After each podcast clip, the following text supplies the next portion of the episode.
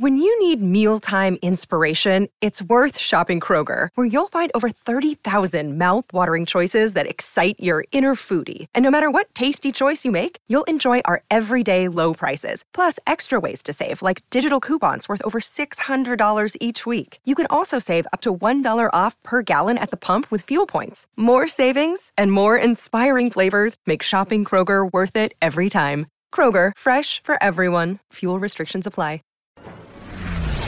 Go behind the high walls, gilded gates, and palace facades and into the very heart of the most famous families alive.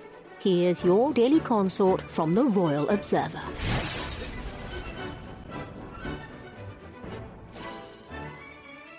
Meghan Markle and Prince Harry are embracing their new lives as Hollywood A-listers, but critics wonder if they'll ever return to the British monarchy.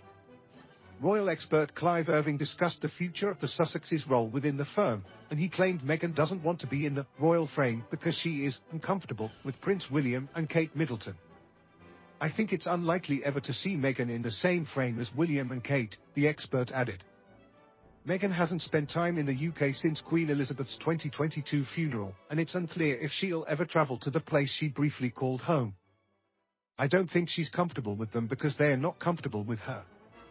I think it's basically Harry's appearances that will matter now, not her, the author explained. Aside from Meghan skipping royal events, such as King Charles' coronation, she slammed the Princess of Wales in an episode of Harry and Meghan. I was a hugger and have always been a hugger. I didn't realize that that was really jarring for a lot of Brits, Markle said when talking about her first impression of William and Kate. I guess I started to understand very quickly that the formality on the outside carried through on the inside. There is a forward-facing way of being, and then you close the door and you are like, oh, great. We can relax now. But that formality carries over on both sides. And that was surprising to me, the Suits star explained. It's so funny when I look back now because now I know so much. Before Harry's Invictus Games, historian Dr. Tessa Dunlop predicted that Meghan wouldn't be seen in the UK anytime soon. The Royal Observer previously reported Meghan wasn't going to fly to England to be with Harry during the WellChild Awards. Contrary to some predictions, Harry is now popping over to the UK en route to Dusseldorf, Germany, and the Invictus Games. As is the case with all things Sussex, his visit is already causing a stir, Dr. Tessa Dunlop told a publication. Crucially the timing means he'll be in Britain on September 8, the first anniversary of the death of his grandmother, the late Queen, the historian explained. Dunlop later questioned if the Sussexes would ever make amends with King Charles and William. A poignant day that begs the question, will there be a family reunion? The answer is a firm no. For King Charles, the Queen's death doubles as his own accession and he'll spend it in quiet contemplation miles away in Balmoral, Scotland.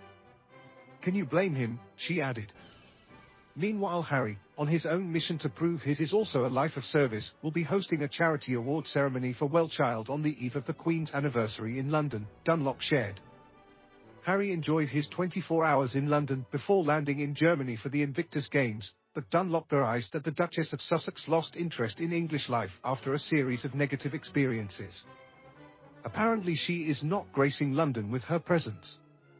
A rare Sussex double act is being saved for Germany where the Duchess will assist Harry with the closing ceremony, the commentator explained.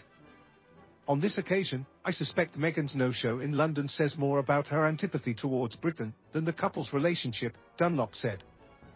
We don't deserve her, at least so she probably thinks. Sources spoke to A Express,